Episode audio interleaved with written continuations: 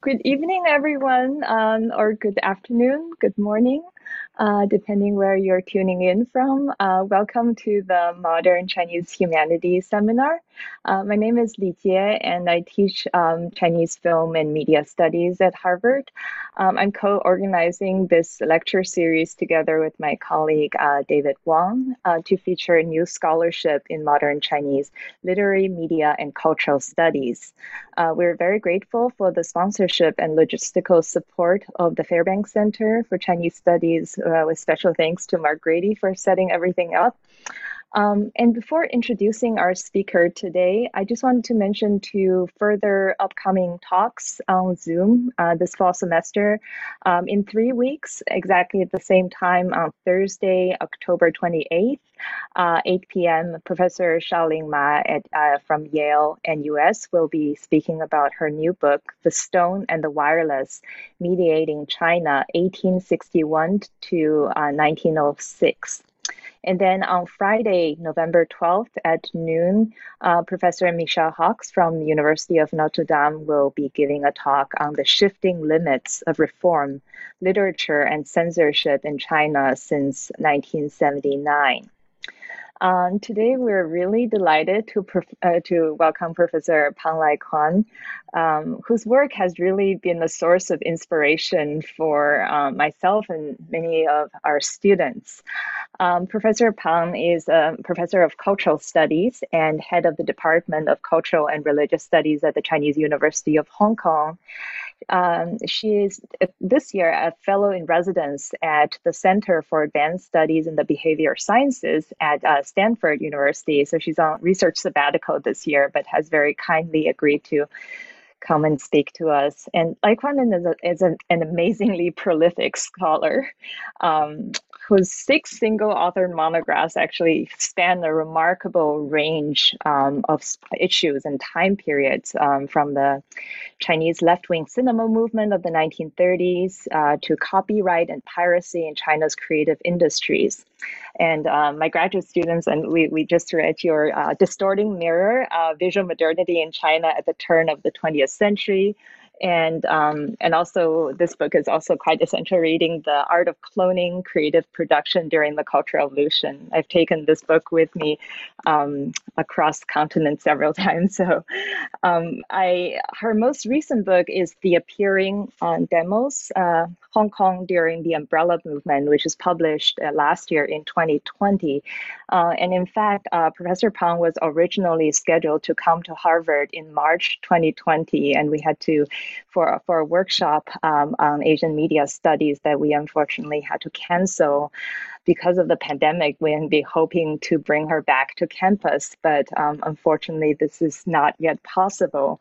Um, the paper that she was originally going to present last year was called uh, Mask as Identity. So it's a very timely topic, uh, the political subject in the 2019 Hong Kong uh, social unrest. So if you're interested in that, please also check that out. It's been published in the journal uh, Cultural Studies earlier this year. And now she has already already moved on to a new book project um, about the intellectual and cultural history of state sovereignty in modern China. And her talk today is called Economic Sovereignty in Contemporary China The Biopolitical Subject as Garlic Tribe. Um, please join me in virtually welcoming Professor Pang Lai Kwan. Thank you very much. Over to you. Um, thank you, thank you very much for um, to Jie and um, David for bringing me here. Um, I'm very honored to be a part of this. Um, so today I'm going to talk about a, a paper is already just published, but it's actually a part, also a part of my um, ongoing project. As Jie just mentioned, that this is um, because I'm interested in um, tracing the development of the concept of sovereignty, particularly in terms of the state-people relationship um, from late Qing to the current time, um, spanning the imperial period, um, Republican, socialist, and the post-socialist period, how a concept or a structure um, get con- altered and also continuously aggrandized during this very turbulent 20th, 20th century. But uh, this paper situates at the end of this historical spectrum, while I actually w- w- uh, now working more on the historical um, dimension of it. Um, in here, I particularly choose the concept of economic sovereignty to sort of try to understand the relationship between the state and the people during this period. So um, here we go. I'm going to start. Um, in the three lectures he delivered in Paris in the mid 70s, uh, Foucault offers a thorough analysis of the development of modern governmentality of Western liberal countries, which he terms politics. Foucault first demonstrates that the biological states not only manage life, but manage to make it proliferate, giving the subjects an impression that the state serves their natural desires to prosper. That's the first book, the first lecture, Society Must Be Defended. Um, in his subsequent set of lectures, um, now titled Security, Territory, and Population in the, in the, as the book title, um, he provides an overview of the new technology of power over population developed in Europe, connecting this new governmentality to the rise of the modern nation states. Um, in the final lecture of this famous trilogy, Foucault deals with the biopolitics from an economic perspective, tracing how an economic rationality emphasizing freedom and competition developed into an economic juridical ensemble in the 20th century. Um, although Foucault himself does not offer an overall analysis connecting the three sets of lectures, he provides a macro scanning of contemporary governmentality in which the biological, the economic, and the political are deeply intertwined. Um, in this lecture, I want to investigate precisely the relationship between the biological, the economic, and the political in contemporary Chinese governmentality. Foucault's analysis of neoliberalism is based largely on an easy marriage between the biological and the economic, in which they are both caught in a blind drive for development. Um, in this lecture, I want to explore by following this, you know, think, uh, thinking, but I also want to challenge it a little bit by exploring if there is a political consciousness of the biological subject. I also want to bring back the specificity of uh, the different states into the discussions of governmentality. Because we do know that in general Marxist analysis, the state is often understood as the political organization of the bourgeoisie to serve their economic interest. Um, there's also a similar assumption in Foucault's analysis that the dominant political system dovetails with the dominant economic structure.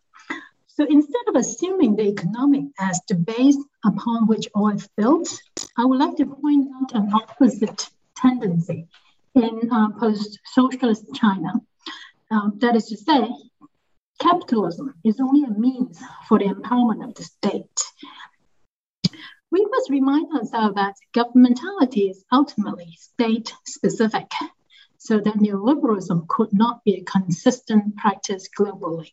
A more complex framework must be developed for the contemporary PRC, and that would help us gain better insights about the increasing intertwining relations among the political, the economic, and the biological developed in the world. Today, I would like to focus on a meme that has spread rapidly among Chinese internet users in the last few years. That is garlic chives, or in Chinese it's is Jiucai. This metaphor is used in contemporary China to refer to those ordinary Chinese people who are constantly lured to participate in all kinds of economic activities. But their investments are destined to be consumed by the establishment. Corresponding with this Gallic tribes is the sickle, the which is used to describe the economic and political forces feeding upon the fortunes lost by the individual investors.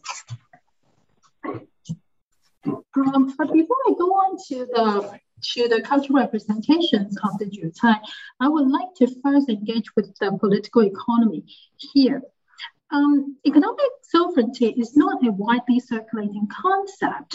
Uh, when it is used, it usually refers to the state's right to regulate economic activities with within the state borders. However, since um, it concerns with the exchange and circulation, economics tend to bypass national boundaries, and such transnational movements are further reinforced in the age of globalization.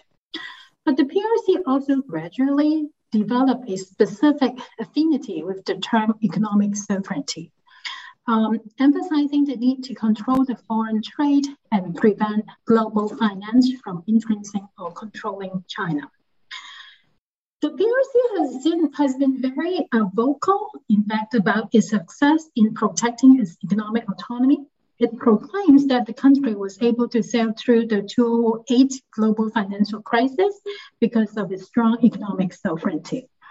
And the term became popular again in the 2019 Sino-US trade war, in which the PRC accused the United States of invading China's economic sovereignty by demanding a structural change to its economic structure. While critics have praised the Chinese government's pragmatic approach to economic activities, providing both private enterprises and state enterprises with room to prosper. But other critics also observe that China's recent economic growth has been based largely on the local competitions among towns, cities, and actually individuals. Domestic cutthroat competition is extremely common in China. So reckless internal competition is becoming more intense as China enters the so-called Great Domestic Circulation Period, reflected in the sudden popularity of the term 内卷化 in China's internet world since the second half of the 2020, just a year ago. Um, so what does this term mean? Uh, we have to go back to 1963. Um, uh, Clifford Geertz, in his book Agricultural in, Involution, studies the centuries of rice or wet rice cultivation uh, practices in Indonesia and finds that the repeated and labor intensive practices did not bring significant technological or political change, but rather to put the people under more intense labor competition without improving their skills or methods. American scholar Philip Huang first used Geertz's idea of involution to describe Chinese rural development in the Yangtze Delta in the Ming Qing period, which was also characterized by ever increasing labor input with diminishing marginal returns. In the Chinese translation of the book, the neologism Ni Hua is used to translate Geertz's idea of um, involution.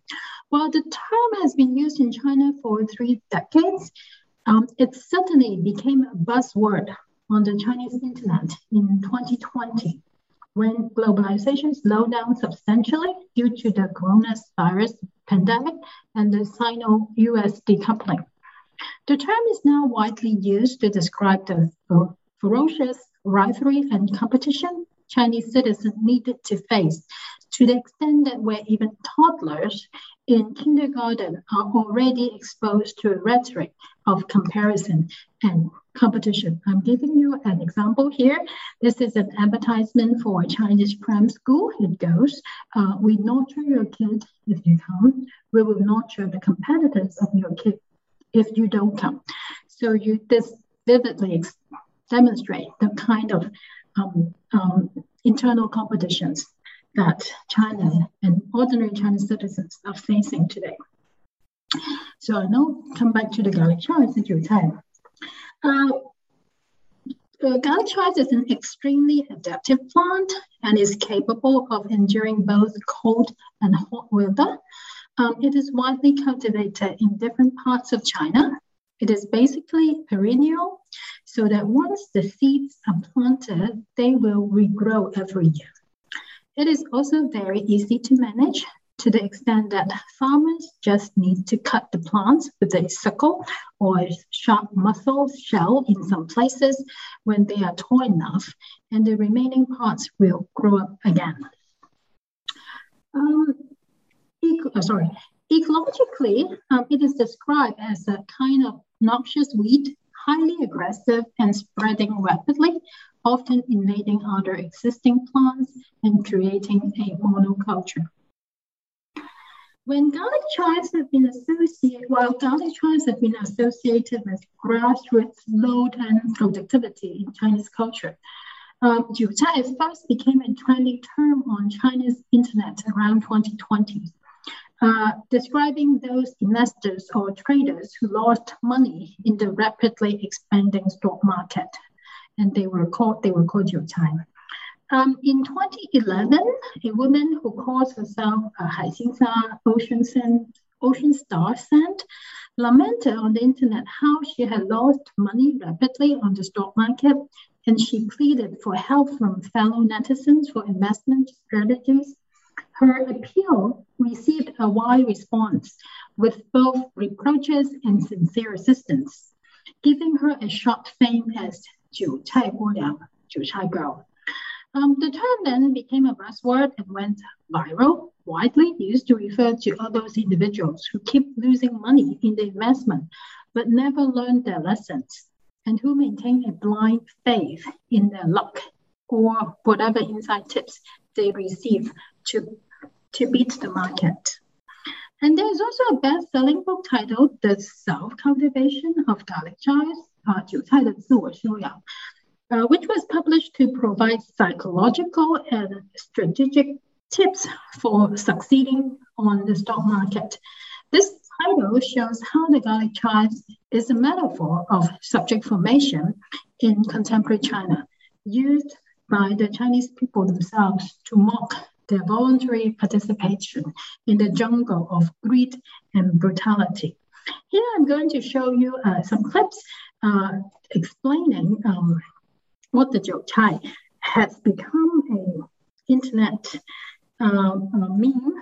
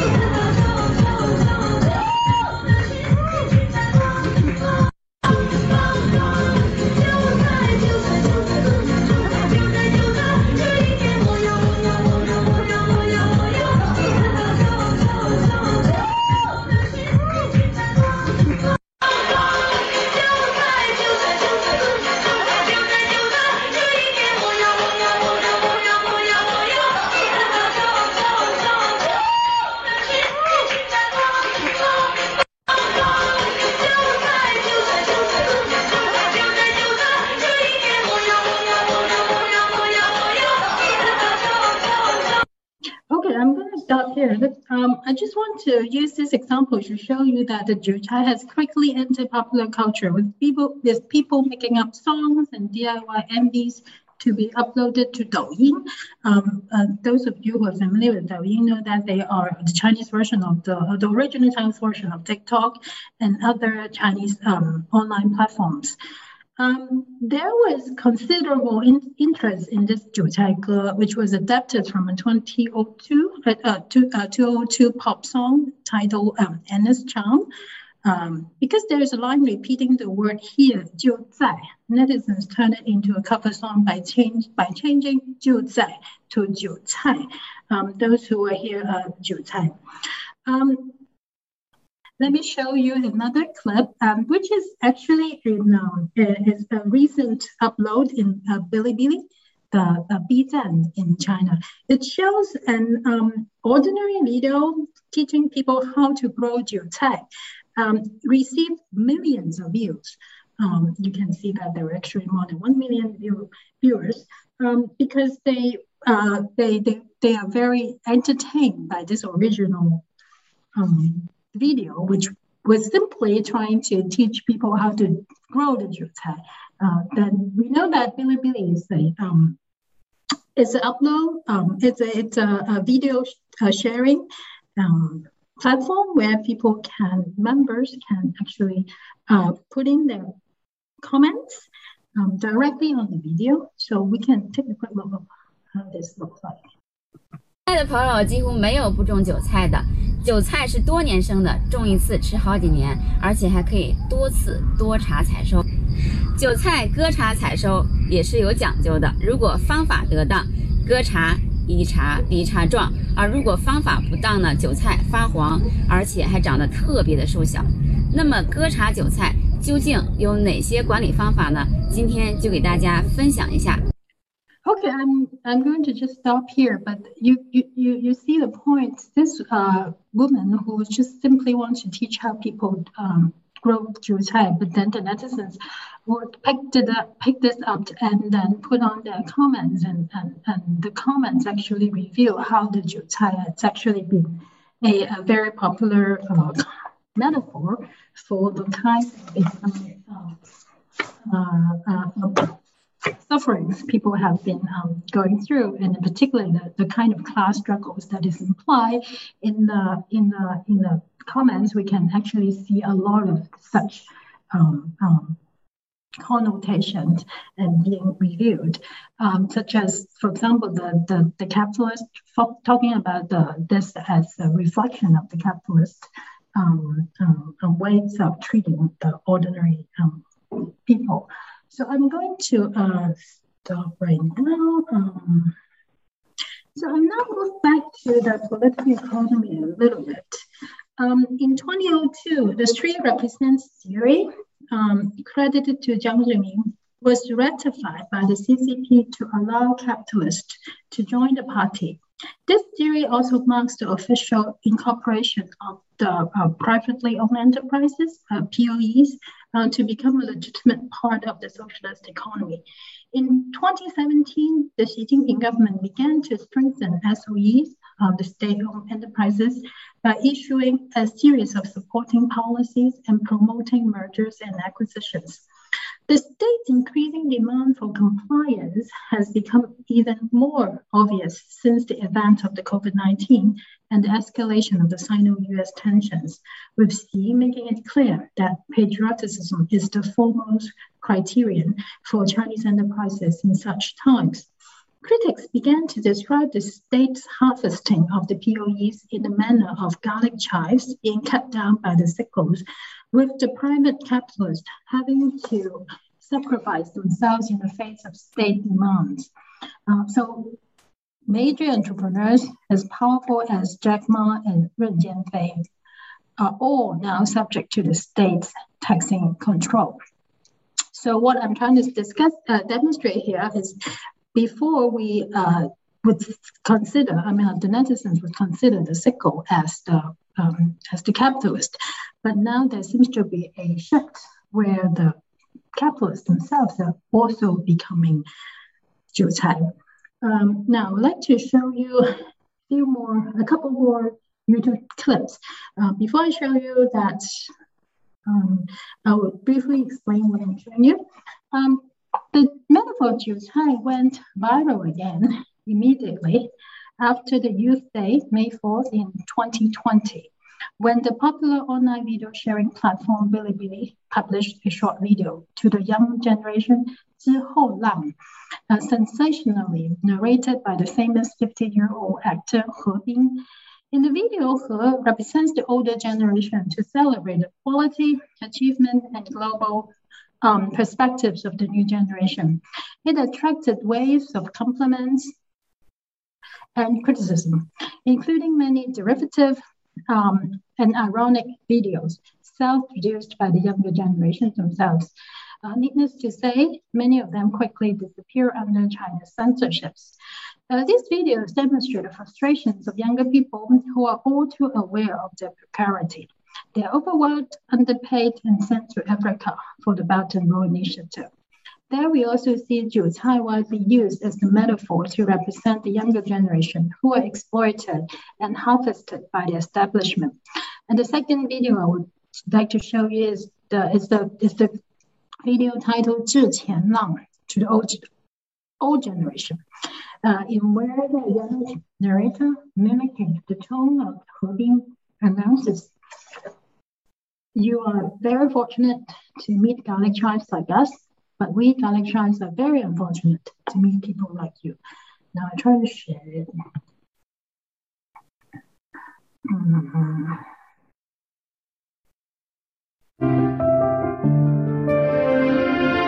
那些口口声声一代不如一代的人，应该看着你们， 像我一样。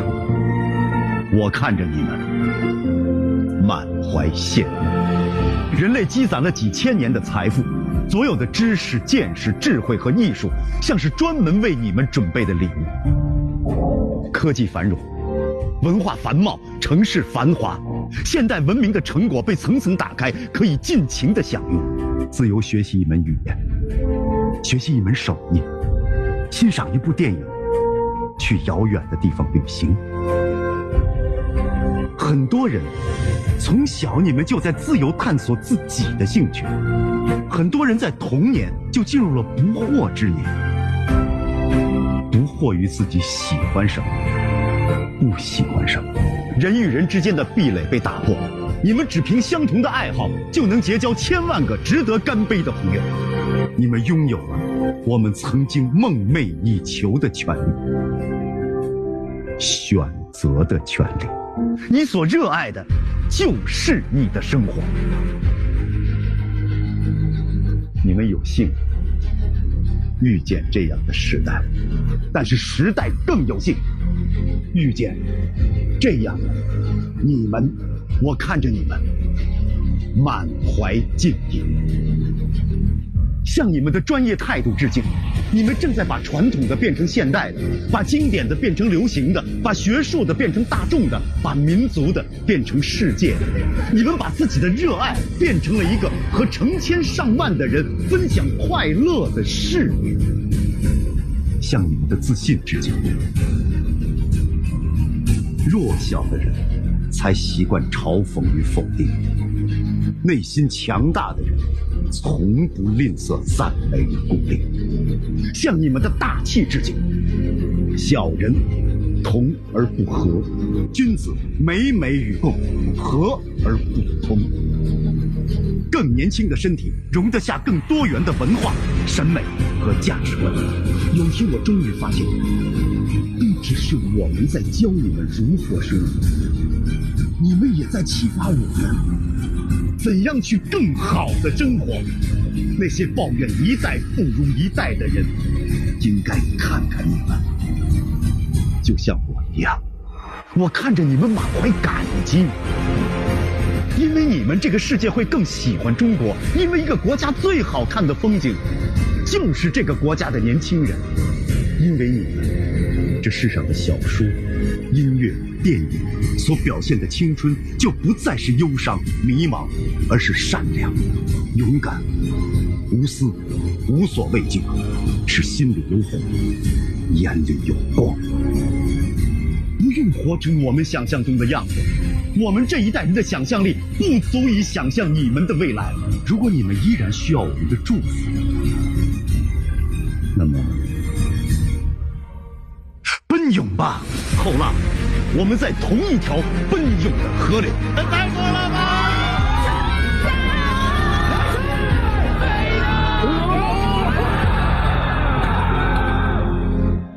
和一点三亿 B 站年轻人一起表达自我，拥抱世界。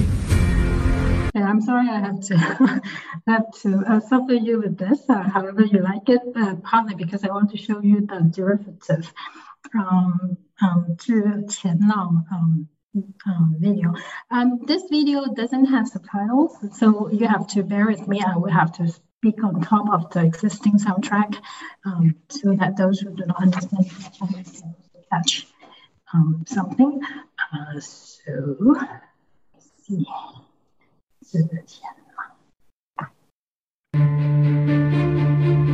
那些口口声声一代 Uh, those who say each generation is less than the last one must be you. 不如一代的人，应该正是你们。我看着你们，满怀嫉妒。人类积攒了几千年的财富，所有的土地、房屋、权力和话术，像是为你们量身定做的礼物。科技繁荣，文化繁荣，城市繁荣，现代文明的成果被你们层层打开，独自享用。你们拥有了我们梦寐已久的权利，选择的权利。你所嘲笑的，正是我们的生活。你们有幸遇见这样的韭菜，但韭菜的不幸是遇见了这样的你们。我看着你们假装敬意，为了活下去而向你们屈膝。你们正在把现代的变成传统的，把流行的变成广场的，把学术的变成闹着玩的，把大楼变成锅里的。向你们的自信致敬。弱小的我们习惯了谄媚与殷勤，那些内心强大的人大多孤苦伶仃。向你们的大气致敬，小人天天九九六，君子天天六六狗。更年迈的身体左右着我们的文化、审美、价值观。有一天，我们终会发现，不仅是你在教我们如何生活，也按时提醒着我们：嘿，小伙，该交房租了。那些强调一代不如一代的人，不要再强调了。拨开物质的外壳，也许你们也会退缩。你们看到几朵激荡的浪花，便试着为后浪吟唱。更多的后浪沉潜于海底，默默的、无助的徘徊着，拼搏着。我们虽长久的忧伤、迷茫，但我们依旧勇敢、善良。时间、历史尽早会照耀着每一个人的模样。后浪当然值得被吟唱，但歌颂者不应是像镰刀似的前浪。奔涌吧，前浪，因为河流是你们的河流；奔涌吧，后浪，越过河流，因为河流的尽头是更广阔的海洋。Okay, I know I'm pretty uh, annoying for having to soundtrack um, being played together, but in any case, now go back to my PowerPoint. Okay. Right? Yes. Um, So um, while globalization has been a major factor behind China's recent economic miracle, the sheer volume of the Chinese population is indeed the largest asset of the national economy. This explains Premier Li Keqiang first advocating the idea of mass entrepreneurship and innovation in 2014 and 2015. He advanced the slogan, entrepreneurship for the masses, innovations of the multitude, to describe a new national economic engine.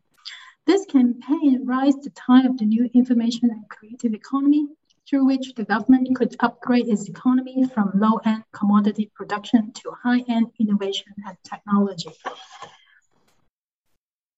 The promotion of mass entrepreneurship also ties into another popular governance discourse, financial inclusion, uh, This concept began to gain wide global attention in the 20, early 2000s when the World Bank uh, identified a direct correlation between poverty and financial exclusion, meaning that uh, those people who do not have access to banking and financial services tend to be poor.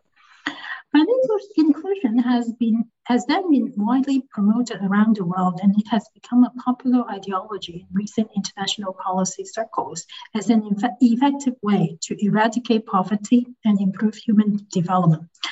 Governments are advised to facilitate individuals and small businesses to be included in the formal financial system, to have to have access uh, appropriate, affordable, and timely financial products and services.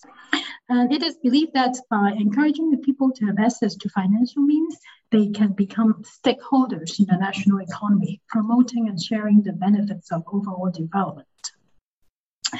Um, financial inclusion was quickly absorbed into the rhetoric of the PRC um, uh, sovereignty uh, in 2015, the State Council issued the first national strategic plan to uh, promote financial uh, inclusion.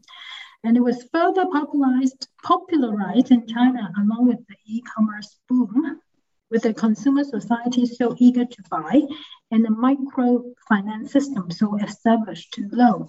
Individuals can become new capitalists very quickly. But since most of these new entrepreneurs either do not have a credit history or operate very small businesses, they turn to um, online banking. Uh, uh, online banks or P2P lending platforms for easy, easily obtainable high interest loans. Many of them are quickly caught up in the web of digital loans. Um, sharks, uh, sharks a system of social surveillance preparing the ground for the P2P online lending bubbles. The PRC's elaborate social credit system further requires Chinese citizens to comply with social norms, as any deviation could result in deterioration of one's social credit, therefore downgrading one's position in society. Um, in fact, China's national economic development has been driven largely by a process of resource capitalizations through loans and debt. Uh, so, in that sense, the Jiucai is a very uh, um, um, amazing metaphor to uh, to describe the kind of political economy that is now circulating in China. The Jiucai are indebted to their lenders, while the political regime also relies on the constant borrowing of the borrowing of the people to stabilize its economy. The fate of the people and the state become deeply intertwined under this mutual indebtedness. So, in another word, every citizen became um, I'm, I'm going to end this by uh, giving you a short uh, conclusion. Uh, unfortunately, this is I am not able to show uh, to give you much of uh, insights about the future. This is not is way beyond my um, my ability, but I can tell you some of my reflection about this. Um, other than Jiucai and uh, Neijuan, there's also uh, a lot, a number of uh, recent recently popular terms on the internet in China, describing those who have been so exhausted. I mean, the first one is Tangping. Uh, it describes those who have been so exhausted by the social inflation um, to choose an incooperative and resigned attitude to face the immense pressure and toxic work culture. And the other, the second one is Jiasu. Uh, along with uh, uh, this uh, idea was uh, it has been used by some netizens, but mostly those who use Twitter via VPN or outside China to describe China's current political dire straits, whose rapid deterioration is reinforced by the state's authoritarian control. It suggests a pass, uh, passive revolution, observing the regime digging its own grave. The third term is Ruguan entering the past, which refers to the 17th century historical event of the Manchurian banner armies entering the Shanhai Pass, uh, Ru Shanhai Guan, uh, which facilitate the Qing army's final victory over the Ming armies to set up the Qing dynasty. This buzzword is very visible on the Chinese internet used by many ordinary Chinese netizens who urged the nation to defeat the United States to become the final master of the world. So Ruguan represents the, um, the um, mm, ability of the Chinese people to enter the world. So all these memes and code words are characteristic to an internet culture with so many people participating and so much with so much censorship. I do not doubt the Chinese people's capacity to survive the system with their own tactics and interests fulfilled. But I hope to, but I hope to see the Chinese netizens or citizens capable of seeing themselves as neither isolated entrepreneurs nor a unified people, but a plural existence of many individuals different from each other, upon which a political community can be built. Um, as both Agamben and um, have reminded us, biopower establishes close connections between life and death so that biopolitics easily becomes thanatopolitics, shown most tragically in Nazism, which guarantees that a race will live by advancing the death of another race. Obviously, I'm not suggesting any connections between, you know, Chinese and, and, and um, German situations in the, in the Second World War. But I would just want to remind us that this is the most important historical lessons of the 20th century we must learn. If biopolitics refers to the life of the human species in its totality and reduces it to the most rudimentary survival drive, I think the Jiucai is both a reflection of this and also it has the ability to counteract by claiming one's individual's life back. And this awareness might lead to lead it to closer to true emancipations, as Esposito uh, writes. The only way for life to defer that isn't to preserve it as such, but rather to be reborn continually in different guises. This is exactly what the Garlic Chives do. The life power of Jiucai could be appropriated by the dominant regime, but we could also become a mighty resilient force if it could gain intersubjective awareness through its continual becoming. Uh, on this note, I remain hopeful. Thank you very much. Thank you so much. Thank you. Well, um, so uh, uh, just a note to the audience. So if you have a question for um, Professor Peng, please uh, submit it through the Q&A. Um, but first, uh, I think Professor David Wong and I, we will, uh, hmm. we have some questions for you. first, do you want to start? Sure. Um, thank you so much, Laikwan, uh, for a wonderful paper. I, I had the honor actually to have read the uh, the article. So I, I was really amazed by by your observation, your erudition, and of course uh, a very polemical argument uh, you made throughout the paper. But here, um, let me just um, uh, make first one observation and then raise one question. First, I thought um, uh, beyond this uh, dimension of biopolitics, probably um, in light of this uh, Jiucai, the garlic chives image, actually versus the the the the, the image, the, the, sickle, that image, the metaphor.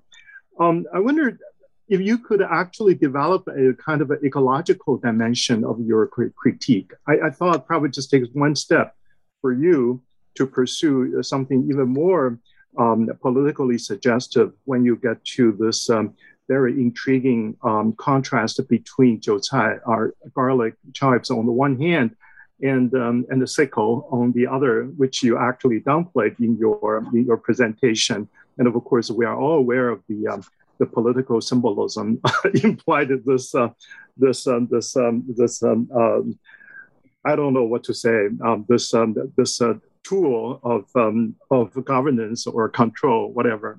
Okay, but anyway, my question actually has to do with the last part of your uh, presentation, which has to do with uh, political uh, self consciousness on the one hand, and of course, um, uh, your aspiration for some kind of agency. Um, I, I, wanted to find out more about the, um, the nuances implied in your um, survey of the forms of agency as you um, um, have identified either in your research or in your article. Um, because if we go back to the um, uh, the metaphor of the garlic chives, I probably would suggest that um, there are different species of garlic chives, and there are different kinds of um, uh, political agency and a political consciousness.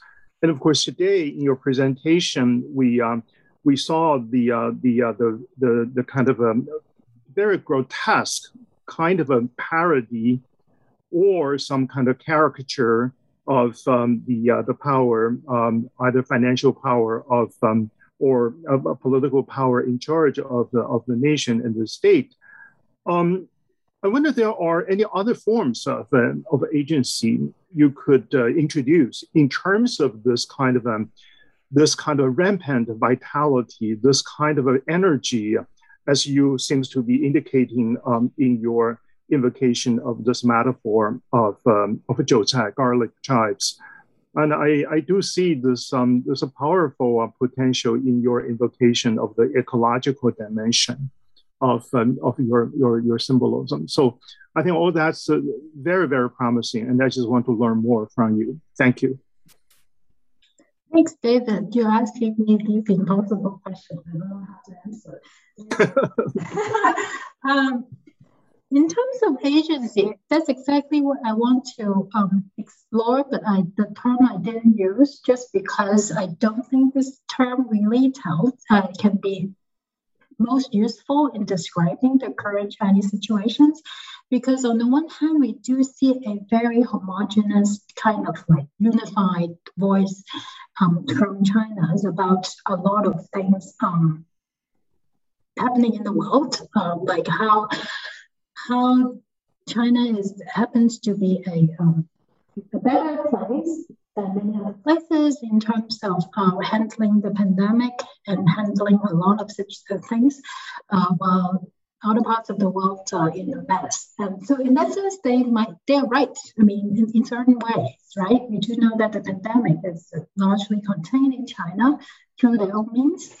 Um, so they these are powerful voices um, we cannot ignore. I mean, we cannot just simply say that they are brainwashed or whatever. I mean, these represents uh, actual people's um, mentality and their observations to a certain extent, even though they're manipulated to to the state propaganda machines, but at the same time, they also reflect certain um, uh, real sentiments. At the same time, it's precisely due to this kind of unified uh, voice, which is like one single voice representing 1.4 billion people, that makes it very skeptical. Um, how much, so to speak, the majority can be um, can be conceptualized. So in this, in a way, no one in the whole world, I think, including the people in Zhongnanhai, really know what the people are thinking, because I, there's uh, for example, uh, has also been working on the socialist period. And David, I'm sure you know that. Um, one of the major problems of the uh, Forward is precisely the fact that the regime itself is duped by its own propaganda. He, the regime is so successful in, you know, containing the peoples and giving only one voice to the people to the extent that they themselves thought that the people really think like what they wanted them to think. Um, so in that sense, we really do not know um, from any perspectives who the Chinese people are, how many different voices they have, how do they actually see things? Because I'm sure there are 1.4 billion people in, in China, and each one of them have different ways of responding. But at the same time, they only represent oneself or one circles. So anytime we see people saying, oh, I think the Chinese people are actually thinking this way, we cannot but be doubtful. So in that sense, I really don't know um, how to conceptualize agency at this point um, if we are thinking about agency as a collective, has some kind of collective dimension. Not that there isn't there, it's just that it's not accessible to us at this moment under this kind of national environment and political environment. So, to what extent we can actually conceptualize a more um, kind of bigger emancipation project? I don't know. I can only say that history will tell. I mean, history will move in its own way, and how that is going to evolve uh, probably at this moment is inaccessible to us. But it doesn't mean that it won't be um, revealing itself. So I guess um, I don't know whether this is a satisfying answer. Uh, if we related to ecological critique, yes, um, that's another problem here. Um, as I mentioned, is, uh, is actually a um, pretty obnoxious uh, plant. We know that when we plant Jiucai in one place, it will just invade everywhere. So Jiucai is actually, it's very nutritious, but also ecologically very problematic. Um, so to what extent that is also Jiucai can also pose a challenge to the kind of biodiversity that we should expect um, the Earth needs right now more than anything else. I would say that the Earth doesn't need Jiucai at all. Uh, if if we can we can put it in such a direct way. But to what extent that we can turn it into something productive, it's also up to us to um, to practice. Um, I'm not a farmer, and I hope that somebody in the, in the audience can give us some hints about how to make jiucai a um, environmentally friendly product. uh, but it's unfortunate that um, that we are stuck in a situation, particularly in any association with Chinese people. Um, that's also something I feel very uncomfortable with. So, to what extent that Jiucai can represent the Chinese people um, I think I feel guilty um, for writing this because um, this is exactly what I don't want it to be. I don't want to have a particular symbol or metaphor to represent China, Chinese people. So in that sense, um, I'm also struggling how to present the dilemma. On the one hand, we want to know what the Chinese people are thinking, but at the same time, we also don't because we don't want to structuralize it. Am I answering your questions? I'm sorry. Thank you so much. I uh, before there are a couple of questions coming in in the Q and A, uh, but I, if I may, I am really curious about this. Uh, I actually find that this is a metaphor, or like um, as a metaphor. It really captures a really complex issues, and thank you for unpacking a lot of that for us. And um, you know, as you know, I'm very interested in in the socialist period. And as you're talking about jiucai as this nauseous plant, uh, I can't help but think about du cao or the poisonous weed. Uh, and then the sickle is cutting the the uh, poisonous weed, of course, in the in the in the um, throughout the 1950s to the 1970s. And I also was wondering, sort of, what is then the legacy of revolution from revolution to involution?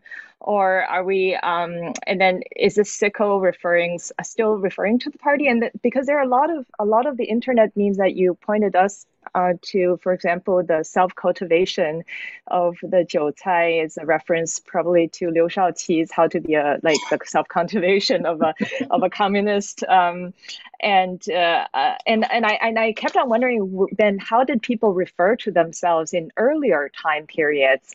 Um, I mean, a, a, plant metaphor more like from Tokugawa Japan would be like the sesame. This uh, you know the uh, I think a Bakufu official actually said that people the peasants are like sesame. The more you press them, the more you get out of them. So this this idea of extraction of the peasant from the government. It's oftentimes the government making that comparison. In the Mao era, I guess people are sunflowers, or they refer to themselves as sunflowers who are um, looking up to to the sun. I think the only um, kind of uh, uh, uh, um, actually creature that is uh, has the same kind of complexity as uh, garlic chive is actually the sparrow. Uh, you know, I've been really interested in the sparrow, but Mao referred to the sparrow as this little creature that can grow um, infinitely through sparrow warfare because sparrow is sparrow warfare is almost like a synonym for uh, guerrilla warfare. And um, so in 1945, he said, "How did we grow our pro- um, prowess with uh, sparrow warfare? Sparrows fly wherever they can find food.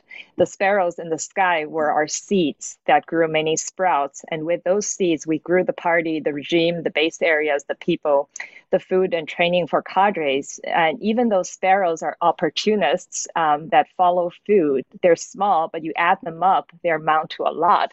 And then he says that our sparrow is going to grow up into the big peng bird, into an eagle. And uh, but then later, of course, he called for the extermination of sparrows and the.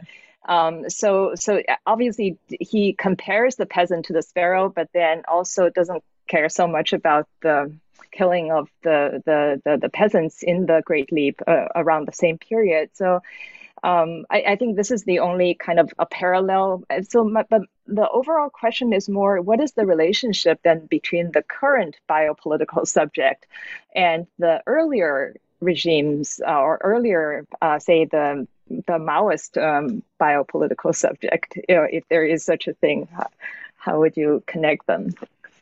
Wow.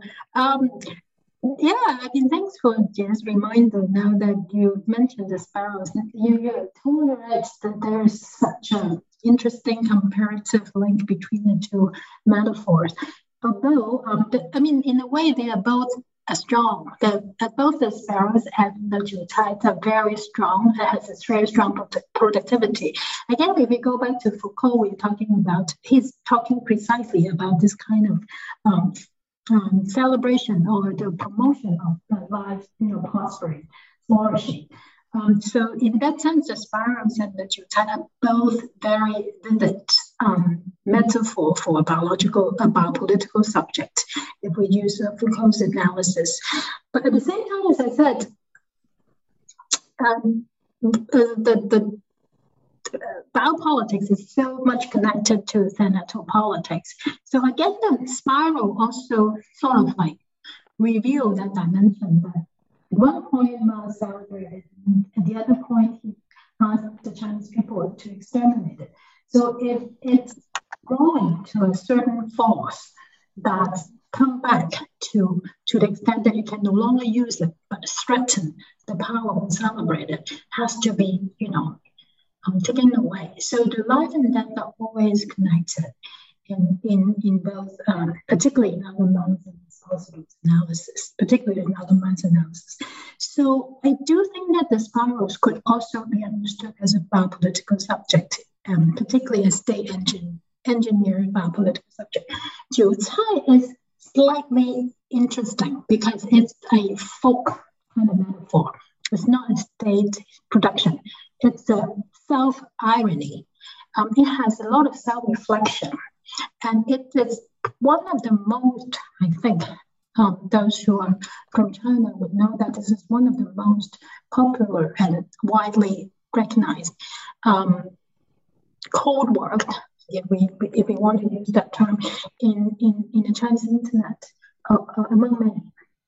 So Jiucai also have a itself has a, um, a dissident kind of dimension, although that dissidents are also complying with certain um, mechanisms of the state. So it has a different dimension or additional dimension of self-mockery, which is, you know, um, which is very complex to me. As um, David mentioned, that the, the is a bit too, you know, obvious referring to the power, representing the power, um, the political power. So to what extent the the sickles, I mean the the Jiucai, and uh, represents a certain like upper level or metaf- metaf- uh, metamorphosis of the sparrow. I don't know, but um, that would be interesting thing to to think about. But thanks for referring this. Oh, thank you. Um, I think we have a, a. Shall we go to the Q and A? There are a few really interesting questions uh, from the Q and A, and maybe I will just uh, read uh, the question. Uh, so the first question is uh, from uh, Shaoling Ma, who will be giving a, talk uh, in our series uh, in three weeks. Uh, thank you for a great paper, Professor Pang. I learned a lot.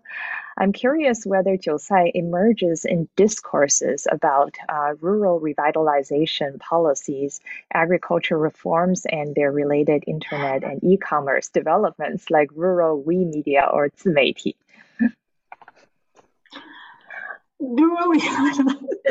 Wow. Um, okay there might be that connection, which I am not yet aware of.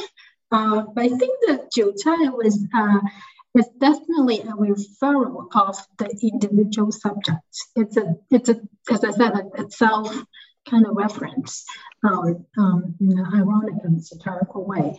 But to what extent they really treat the Jiucai as a plant that actually can grow in rural area and that can be, you know, becoming uh, a way of uh, developing the, uh, the rural economy.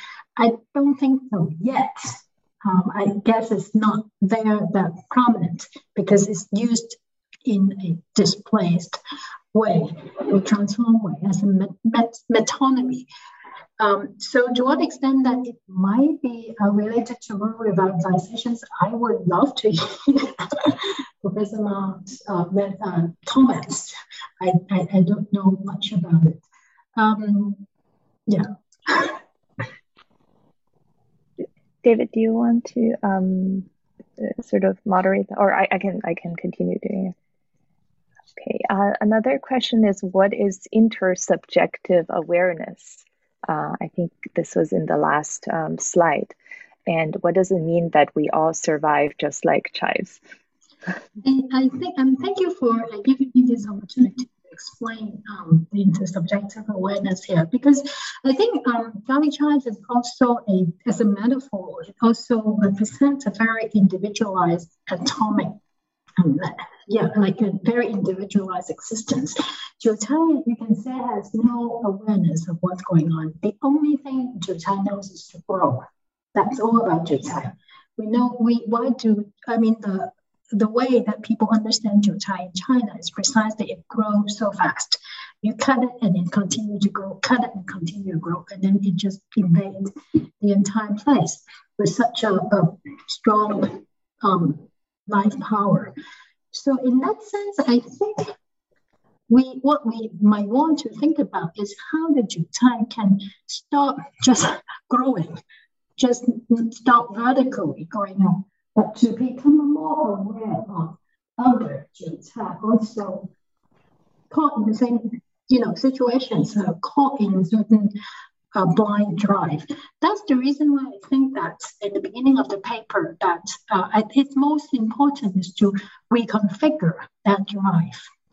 Um, how this, you know, life power can no longer be uh, appropriated by the economic sovereignty um, in terms of um, using it as a engine for economic growth, but to start you know, um, investing the political dimension of it.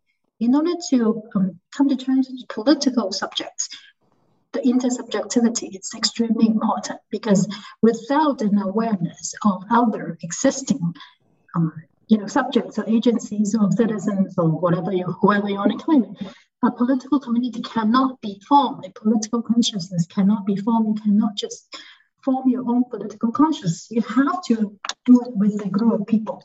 So this is the idea that I was hoping to suggest is how the Jiucai do not just think of itself, its, its own existence, but others' existence and try to think, we think about the possibility of the public.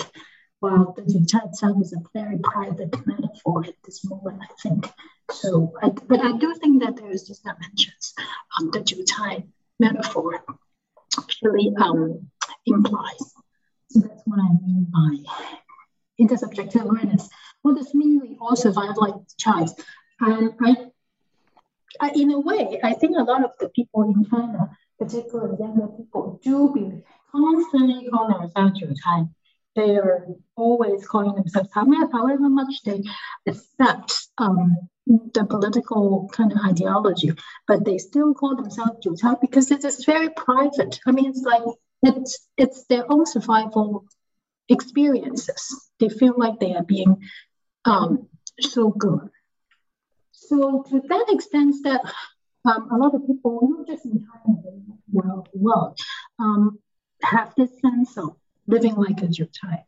But again, how do we transform that isolated experience or sentiments into a public consciousness um, is something we could further think about. Thank you so much. Yeah, so in many ways, um, how can some jiucai become aware of other jiucai also mm-hmm. as different beings, right? Yes. Um, we um, have a number of questions now, so I'm um, want to get to uh, um, a question by Hongru Xiong. Um, many thanks for your great talk. I am an Asia, fel- uh, Asia Fellow in Ash Center at the uh, Harvard Kennedy School. My question is about the mass entrepreneurship mentioned. How do you evaluate the social effects of stimulating mass entrepreneurship in recent years? Is it a solution to address the inclusion problem in China? Um, that's precisely it. That's a very important question because it, it, relates to how much China is in a um, neoliberal kind of society, or how much neoliberalism is the driving ideology of China. Um, the whole idea of entrepreneurship is core to neoliberalism. We all know that. Um, we each of us have have to become an entrepreneur to become a capitalist machine, and then um, and then again, it's going back to the private uh, economic drive and and forget about uh, the other you know public um, participation so on and so forth. So this mass entrepreneurship has both dimensions, right? It, it, entrepreneurs tends to be individualized, as defined as individuals, but mass as this you know collective mass, kind of like um, a big number of them together. So it's both individual, but also you know the, with invested with the social idea of the mass and the people, that sort of thing. Uh, but at the same, at, at the end of the day, I do think that the mass entrepreneurship is a um, neoliberal kind of strategy, and it's meant to, um, again, uh, neoliberalism solve a lot of economic problems, but also create a, a, lot more. So in that sense, I do think that um, mass entrepreneurship is extremely um, uh, problematic in the current uh, Chinese situations. At the same time, um, entrepreneurship itself, I'm going back to neoliberalism kind of like discussions. Uh, I think this ideology or this economic um, kind of like um, um, policy also being challenged by the by the state itself. I think the current Chinese government are also not um, like uh, uh, breaking um, this kind of development, uh, applying a brake to make sure that China is going in that direction, to that direction, because they also see a lot of problems developing, particularly in terms of the political crisis, that it might at the end uh, one day um, um, um, kind of invite. So, uh, is there a solution to address the inclusion problem? Um, I, so I, it's both a solution and itself a problem. So. Thank you. Our, the next question is from um, a, a, a, graduate student, uh, Shavan Zhang, thank you so much for your talk, Professor Pang. I'm wondering how you see the role of contemporary media cultures and platforms in shaping the discourse around these uh, trenchant socio-political issues, especially given the socialist legacy of media forms and its strong metaphorical tie to the poisonous weed. Um, I don't know yet uh, because I think we we are very aware that in the last couple of months, particularly, um, the media censorship has become much more. In, I mean, it has been always here, but then after uh, in the last two months, it's even getting more fierce. So, to what extent the media can have any um, effect, political effect?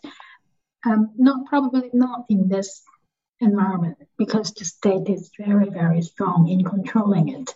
Uh, but we do see glimpses of such, um, you know, burst, creativity burst, just like what I showed you. Um, um, the the Zhihou Lang is not just the Zhihou Lang. In fact, there were uh, many many of such uh, videos.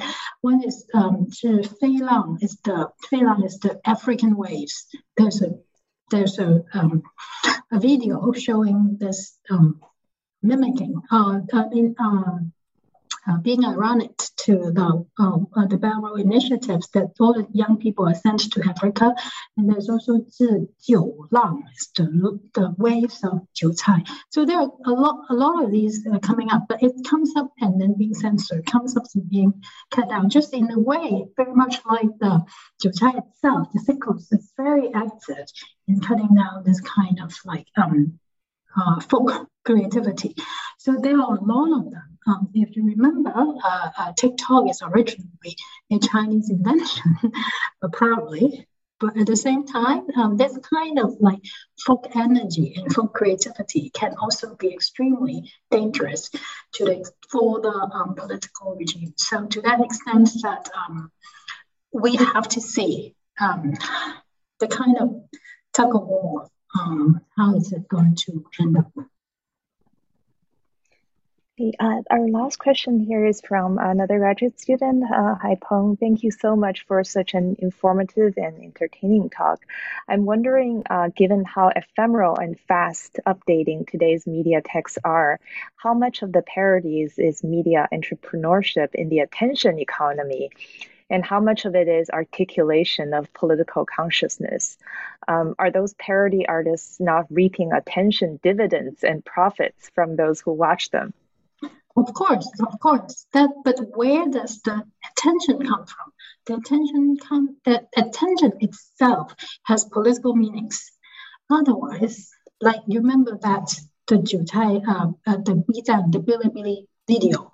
Mean, obviously, that women do not have any intentions of of of of um, uh, providing a a parody, a political parody, but the netizens themselves gave him meanings. So these attentions precisely came from the came from the netizens and the ordinary people. So how do we see this kind of attentions being simply economic, or it actually also implies a lot of political meanings? Um, like both, right? So to what extent we need to negotiate them, and how they might end up moving one direction or the other. is hard to say, but I don't think that we need to um, condemn anything asking for attention itself because attention it's uh, means a lot. It means you know people. It means a collective attentions. That might not be bad. I mean, I'm somehow reminded of just how vibrantly uh, there's a lot of expression. Even I think every sort of propaganda text you show us produce so many other parodies of it that um, actually show um, alternative forms of thinking than you know what. So it's it's not as if the um, the mainstream uh, main melody discourse is completely um, sort of brainwashing or in any way sort of taking over, but rather there's a, or even the Bilibili, it's, it's quite interesting how the, uh, the comments on each, um, uh, that, that is also a display of mass creativity, but I, I do wonder also about the political energy, whether that will translate itself into any or it exactly. is it is kind of an outlet of um, frustration for exactly. the most part. Exactly, I, I, I, totally agree with you. I mean, there's no reason to invest too much, um, you know, you know, meanings to that politically and saying that this is going to become a major political force. I don't think so. But um, what we can only say is that um, however powerful um, the state apparatus is, um, the people can still find ways to um, voice themselves. Like the Zhi Holang, I mean, the second video that I showed you, I don't know whether you were um, able to see that. Uh, the, I think it's somewhere in the end, I mean, in the middle, um, the, the, the, um, the narrator used a lot of uh, the people who produced the video used um, a, uh, a lot of clips from uh, Stephen Chow's film, uh, The King of Comedy. Um, he uses a lot of, he or she uses a lot of the clips from that one film. Um, so it's very interesting because the, um, the, the film itself is a black comedy and it actually shows how a ordinary, a very serious um, actor uh, who really wanted to become a major, um, uh, to develop a major acting career, become, can only work as an extra. So it's a very dark comedy, but at the same time, it also shows how this um, video producers are aware of using different kind of cultural resources to help articulate uh, his or her point. Uh, so in that sense, I, I'm very um, optimistic in the sense that these people are, are aware of um, of what's going on. And so, for example, in, in, in China, for example, there's like a, it, it looks like there's a major consensus related to Hong Kong.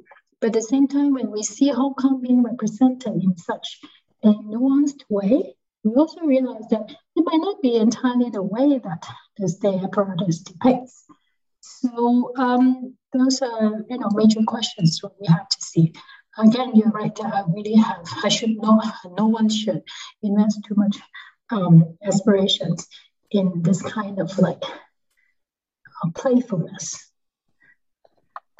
if you would, uh, there's a, another uh, last question that came in from another graduate student, Will Julian. Thank you for the wonderful presentation. I found the connection between jiucai as perennial and persistent plant and jiucai as plastic and politically charged meme especially poignant. In the explosion of danmu or user-generated comments um, across the screen, as an unwitting gardener of the former was instantly transformed into an unwitting medium of the latter. I wonder if you can comment on the sociality of Danmu user-generated subtitles and whether you see them as having a unique uh, resilience or productive power. Danmu, um, I know. I mean, I, I think the BZAP, Bilibili, is another, you know, very interesting um, platform that that really talk because uh, the, the the Bilibili is a platform where where everybody can upload their materials and everybody can comment on the materials. So there is still a, a quasi-democratic idea attached to it, um, or where internet should actually um, be be be uh, invested with. So in that sense, I agree with you that the, um, the fact that this this you know ordinary clip is being uh, converted into a expressions, um, the political expression itself is very interesting. So whether we can see that Danmu has a particular unique resistance, um, yes, I agree because um, it does shows because uh, we, know that the Danmu has this synchronized um, kind of like um, relations between the comments and the and the video. So when we are and then the the, the, the comments accumulate to an extent that that um, many different comments can appear together. So at the same time, it, it is a, uh, you can say a representation of democratic voices and uh, contestations uh, going on. But with the kind of censorships um, going on, and other people are very aware of um, of the limitations. So I again, I don't know how it's going to grow to to become. Uh, you know, I come from Hong Kong, so I am very um, sentimental about resistance, and in a way, also very pessimistic about it. So, if you ask me whether I have any hope, uh, I'm, yeah, I do, probably not.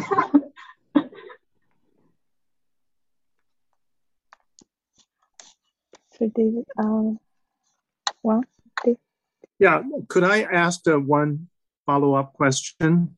Uh, I think one thing you didn't quite cover in today's presentation, but you did develop in your article, is the very menacing possibility of the mutual implication mm-hmm. between garlic, garlic chives and the sickle. In other words, that means that garlic chives are not just always uh, self-contented garlic chives. Sometimes they, they may end up becoming um, a different layer of mm-hmm. social um, uh, interaction, a kind of a form of, uh, of a sickle. On uh, Jack Ma, um, Jack Ma seems to be a sickle to the uh, the the the, uh, the, investors or potential investors of ants.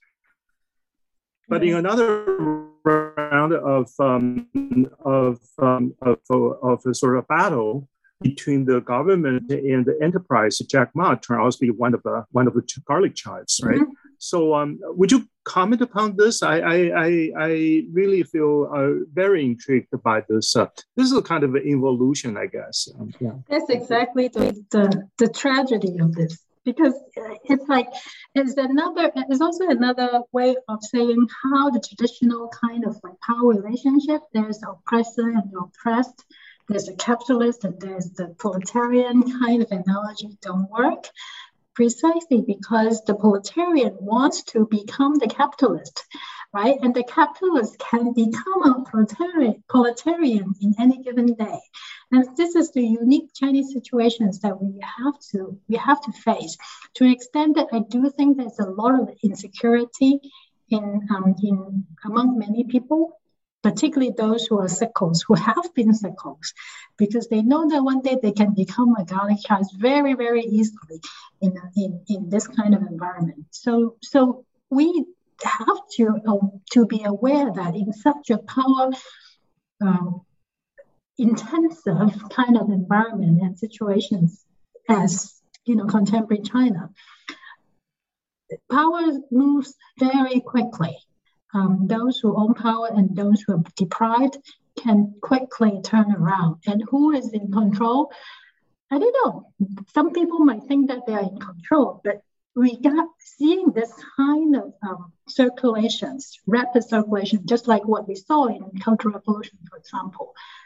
We just, we just once we allow this kind of intensive power to circulate, the power would go anywhere and come back to those who think who are in control anytime. So I, I totally agree with you. What you're, I mean, your your re- reminder is very important. Thanks for that. And thank you. And that, your last comment also answered the question about the revolutionary legacy and similarities to the yeah. I, I think our time is more or less up and I and thank you for for sharing with us this wonderful paper and thank you everyone for the for the uh, thoughtful questions and for tuning in. So um, hope you will tune in again in three weeks time for Professor Xiaoling Ma's talk. Um, and so thanks. Good night.